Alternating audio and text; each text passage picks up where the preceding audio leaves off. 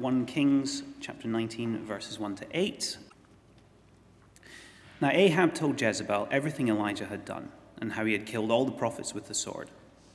So Jezebel sent a messenger to Elijah to say, May the gods deal with me, be ever so severely, if by this time tomorrow I do not make your life like that of one of them. Elijah was afraid and ran for his life. When he came to Beersheba in Judah, he left his servant there, while he himself went a day's journey into the wilderness. He came to a broom bush, sat down under it, and prayed that he might die. I've had enough, Lord, he said. Take my life. I am no better than my ancestors.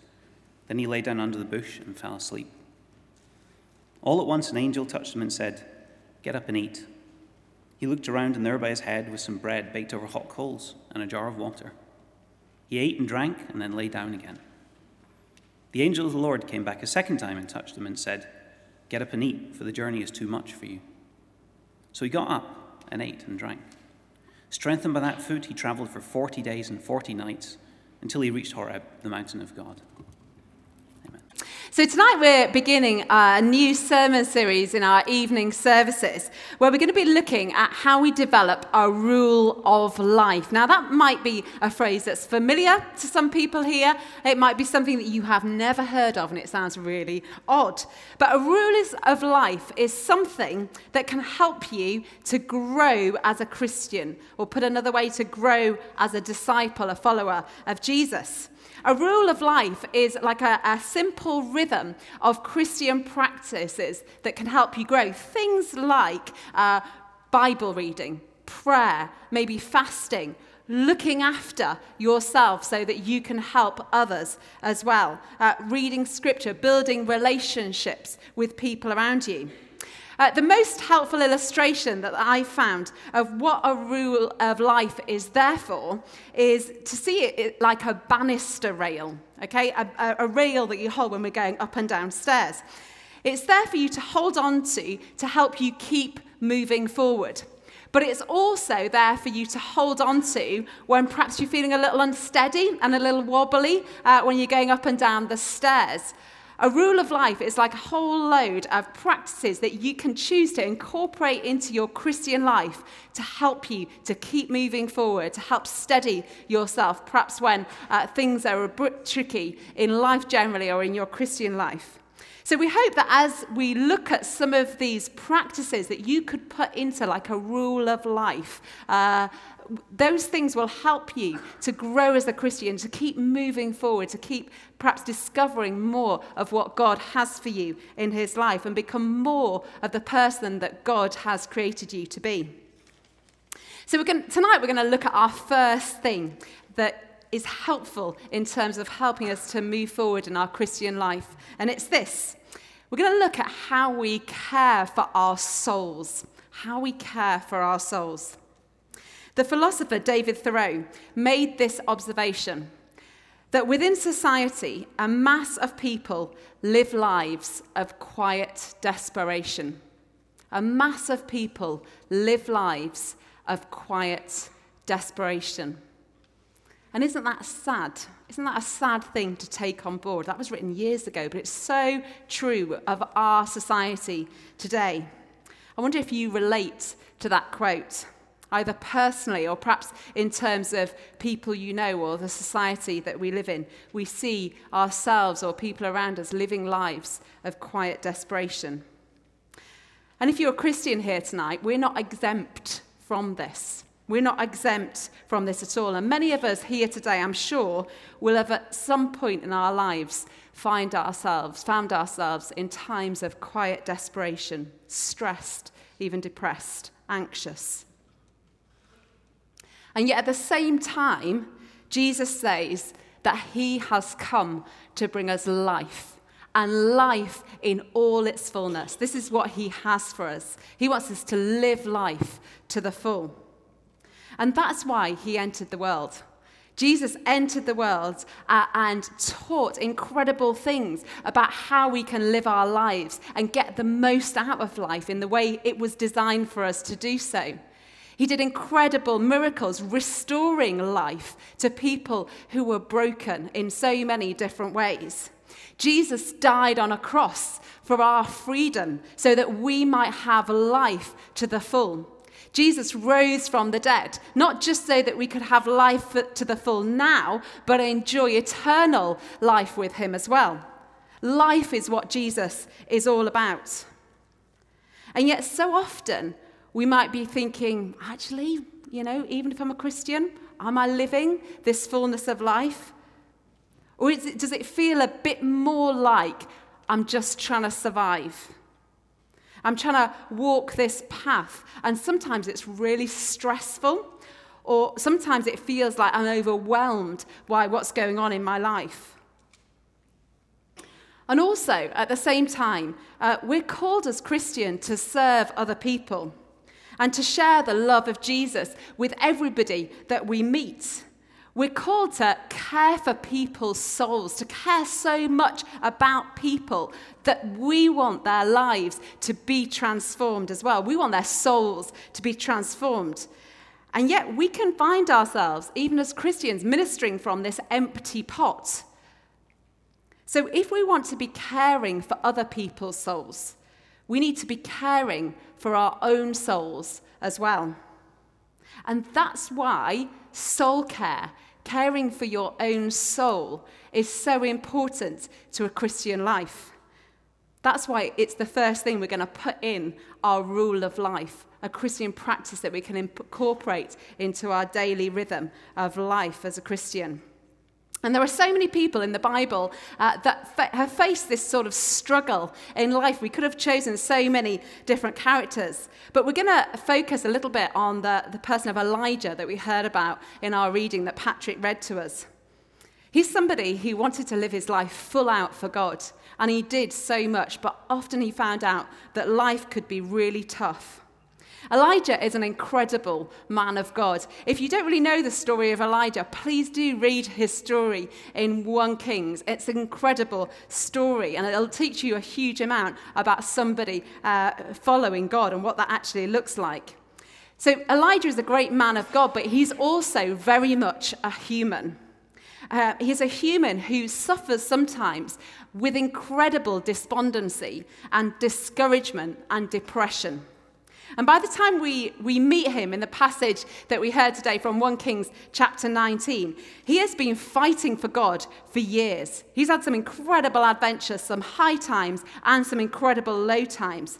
And by the time we meet him, he and God have just had this incredible victory uh, over the prophets of Baal on Mount Carmel. Fire has come down, burnt, burnt up this sacrifice. Um, the prophets of Baal, Baal uh, all were killed. And he's had this incredible victory where God has very much been victorious. But actually, we find Elijah here at the beginning of chapter 19 completely at the end of himself. He is mentally, physically, and spiritually wrecked.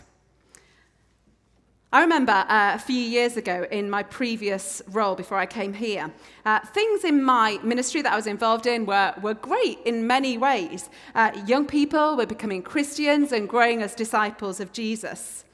But there was an ongoing situation uh, with a member of my team that was extremely demanding and wearing, and it had been going on for some months. And it took a huge amount of emotional and physical and spiritual energy. And after about three months of dealing uh, with this person and this situation, day in, day out, night in, night out, often at times, I was just completely at the end of myself. Things should have been brilliant because things were going really well in lots of ways, but I was absolutely exhausted. And, and I didn't feel like there was an end to this situation or a way out either. And I've never felt so near to being at the edge of, of completely collapsing in a heap. And eventually, everything came to a rather dramatic but immediate ending, and the situation was resolved. But as I look back at that time in my life, there are two things that I'm hugely grateful for. Firstly, that I wasn't on my own.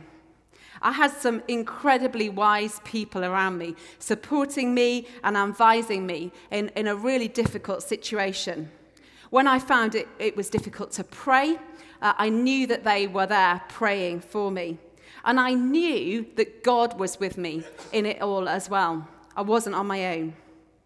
And secondly, I also look back and I'm hugely grateful uh, for the folk that knew, the few folk that knew about the situation that I was going through, and just brought me little things like a box of Maltesers at the end of a really difficult day, or the odd bottle of Prosecco here and there, um, or the friend who, when things really came to a head and I actually had to uh, escape from the situation uh, for a day because uh, I was in danger. And she took me into her house and she laid me on her sofa and she was like, Do not move from that sofa all day. And if you know me, I don't obey instructions very well. Uh, do not move from that sofa all day. She put a blanket over me. She brought me cups of tea. She brought me food. She prayed with me all day. Because she knew that actually what I needed that day was rest and food and cups of tea. And that's what I knew needed. And I was incredibly grateful. Those people, those wise people, and that physical help made such a difference to me during that time. Back to Elijah. When Jezebel, who was the king's wife at the time, she's a real baddie, she's quite an incredible woman, it's worth finding out a bit more about her if you don't. Uh, when she hears uh, what has happened with the prophets of Baal on Mount Carmel and how they've been killed, she is so livid with Elijah that she sends a messenger to Elijah uh, uh, with this message. May the gods deal with me, be it ever so severely, if by this time tomorrow I do not make your life like one of them. She could have just said, basically, I'm going to kill you. Watch out, I'm after you. But she didn't. She said a bit grander than that. So now remember that Elijah has just witnessed God's dramatic power and victory over the prophets of Baal on Mount Carmel. In some ways, we could think, you know, hey, Elijah, get the big picture here. You've got God on your side. You should know this. You should be feeling strong and courageous as a follower of God because you have just witnessed him doing something completely incredible. And actually, this is only Jezebel throwing her toys out the pram because her prophets have just been being killed. You know, get it all back in perspective. But do you, and I, do you and I ever have experiences like that? You're so tired, you're so drained, you're so worn out, you're so emotionally exhausted that you just can't see the wood for the trees. And this is exactly what Elijah does in this situation. So, what does he do? We read that he runs. He runs as far away as he can. He actually runs to the furthest most point in the kingdom. He's had enough. And when he gets there, he does two things. The first thing he does is that he leaves his servant and goes off by himself into the desert. And then the second thing he does is when he's in the desert, he finds himself a nice bush and uh, he sits under it and he tells God how he's feeling. He says, I've had enough, Lord. Take my life. I am no better than my ancestors. And then he falls asleep. So let's step back and take a look at what is going on here. Firstly, he leaves his servant and goes off by himself probably not the cleverest thing to do uh, when he's in a complete state of desperation. He separates himself from his servant, the person who's been with, through it with him, the person who supported him, the person who's been there through it all. Elijah is exhausted, despondent, and depressed. And he separates himself from his trusted friend. Isn't that what we do sometimes? We find ourselves in difficult places and we push people away. Yes, we need to be alone sometimes. Yes, we're tired. Yes, we just can't be bothered with anybody else. But actually, when we're in those sorts of dark places, the one thing we often actually need are people around us, people who love us and can encourage us, people who can support us, people who could pray for us, people who could speak God's wisdom into our lives, people who could help us. In 2015, uh, a unicyclist got knocked over by a London bus in Walthamstow. And this picture is the moment when a hundred people rushed from the streets, the businesses, the shops, the offices all around uh, that crossroads in Walthamstow. And together they worked to pick up the bus in order to get the seriously injured unicyclist out from underneath the wheel of the bus. And they succeeded, and he survived. If you're trapped under a bus, of course you want people to come and rescue you from under that bus. If you're in hospital, you need the care of doctors and nurses.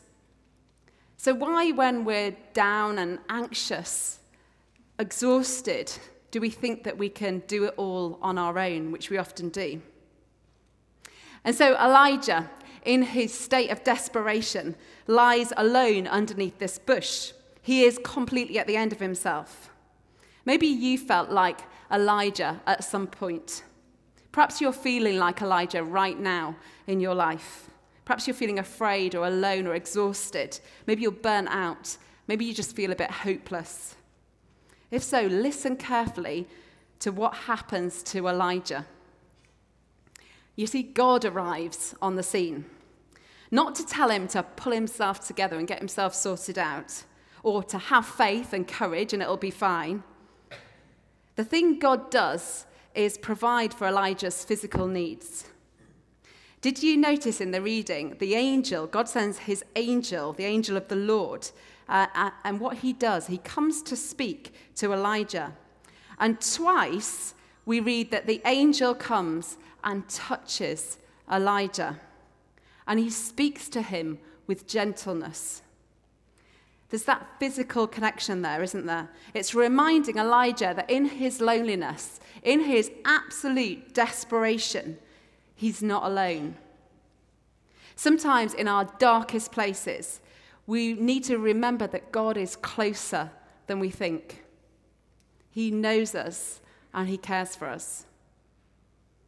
And secondly, we have an incredible example of God knowing exactly what Elijah needs in this moment. Because God provides Elijah with food and with drink. He caters a lovely meal of fresh bread for Elijah and some cool water for him to drink.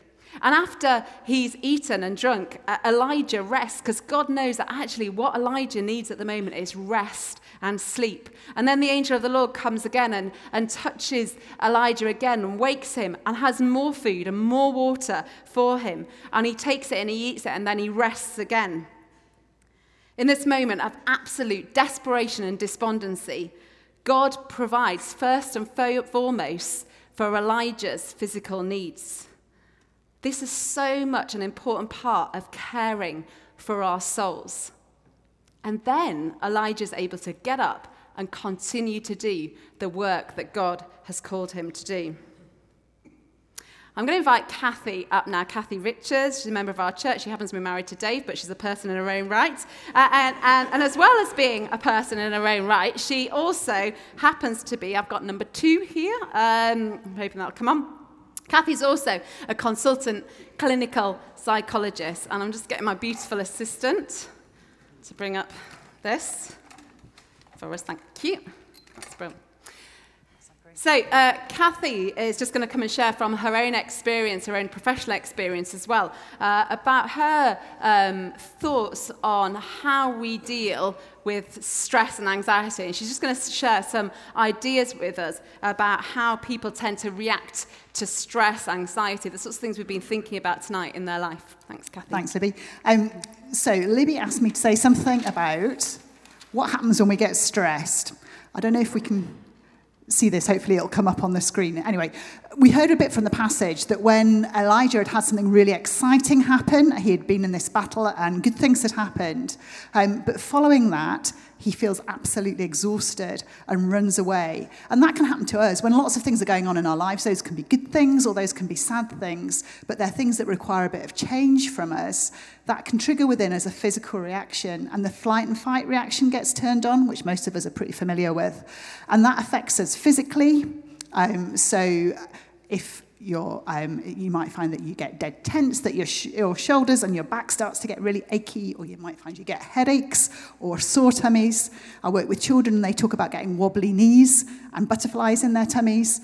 Um, we might find that our thoughts start to get a bit more negative, a bit more bleak. Elijah goes, You just let me die. I've had enough. That's it. And I think sometimes we might feel a wee bit like that, or we might be thinking, I just can't do it. I can't go into that situation. If I do that, people are going to laugh at me. They're going to think I'm stupid. And our thoughts become a bit negative and they pull us away, as Libby was saying, from people. When we're thinking like that, if we're having all of those thoughts, I can't do it, I want to die, or I'm going to, things are going to go badly, then we're likely to start feeling pretty grotty, either kind of shaky and anxious or low and flat. And when we feel like that, we start to do things differently. Um, we might start to stop doing things that normally we bring us into contact with people. We might start to do things um, to try to distract us um, from feeling bad. We might shut ourselves off from people. We might find that we're drinking more or doing things, partying more to try to distract ourselves. Um, we might do other things which we know aren't really healthy habits in the long term. And it also begins to affect our relationships. As Libby says, many of us at those times when we're feeling kind of stressed and flat might pull away from the very people that normally um, will be the people that would support us. Or we might find that we start to feel a bit more grumpy. It's possible my family might reflect and say, when I feel stressed and anxious, that actually I become a little bit more grumpy and maybe a little quicker to blame them, maybe a little crosser when I'm driving the car and start to take it out on the traffic lights. Um, those kinds of things we can notice and notice that they begin to happen. And these things don't happen in isolation. So if we start to feel more stressed, we might start to feel worried that we're getting sick, and that might make us feel even more physically stressed. Our thoughts might get even more bleak, and that'll affect our behaviour. So it kind of goes round in this nasty spiral and turns up the volume on the stress. Mm. So if we feel like we're in these situations, what can we do um, in any of those points on the cycle? Okay, in a couple of moments. Yeah. Um, so what we want to do is to turn that volume down. Um, and I guess the key thing is to know how we typically react. So we're all different. So when I'm stressed, um, I do get physically tense, um, but also I get more headaches. My, I get more clumsy. I can't park the car. These are clear indicators for me that something's going on. Um, my thoughts tend to be more grumpy. I tend to be blame, more blaming of other people. Um, and I just feel basically a lot more irritable. And um, I withdraw with my Kindle and don't want to talk to anybody, and my relationships suffer consequently.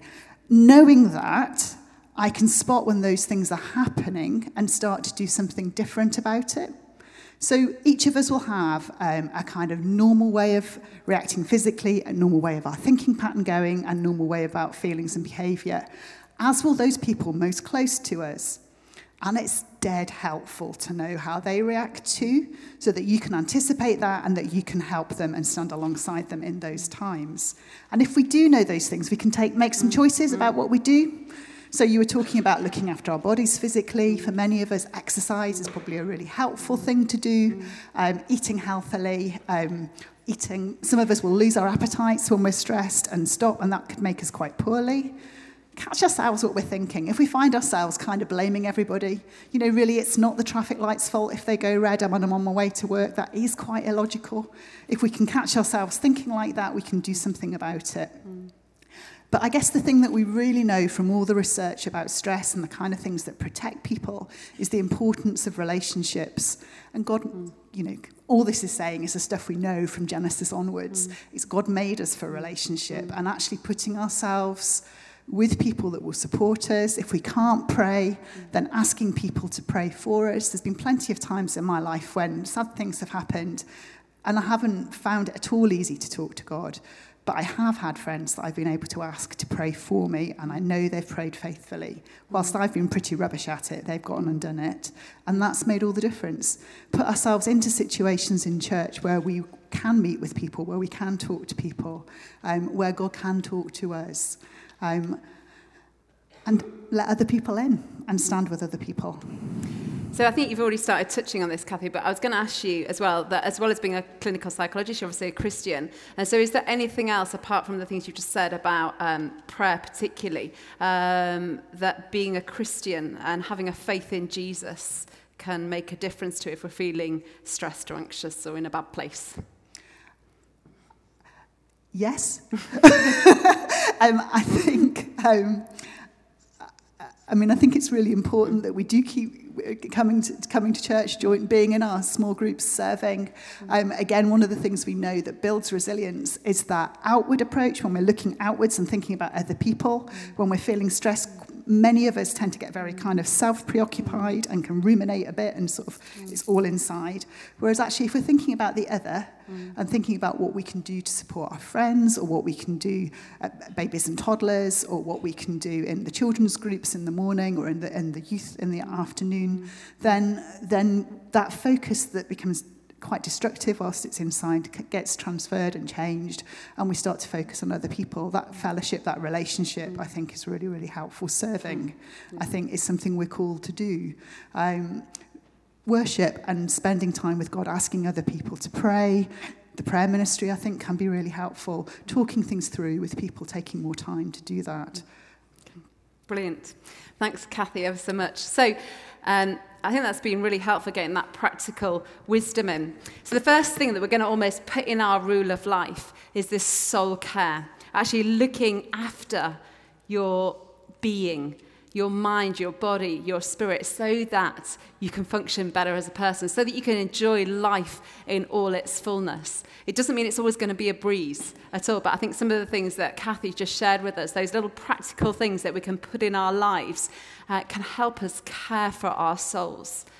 So we can be living life to the full, so that we can be um, sharing our faith with those around us, so that we can be worshipping God with all of our, ourselves.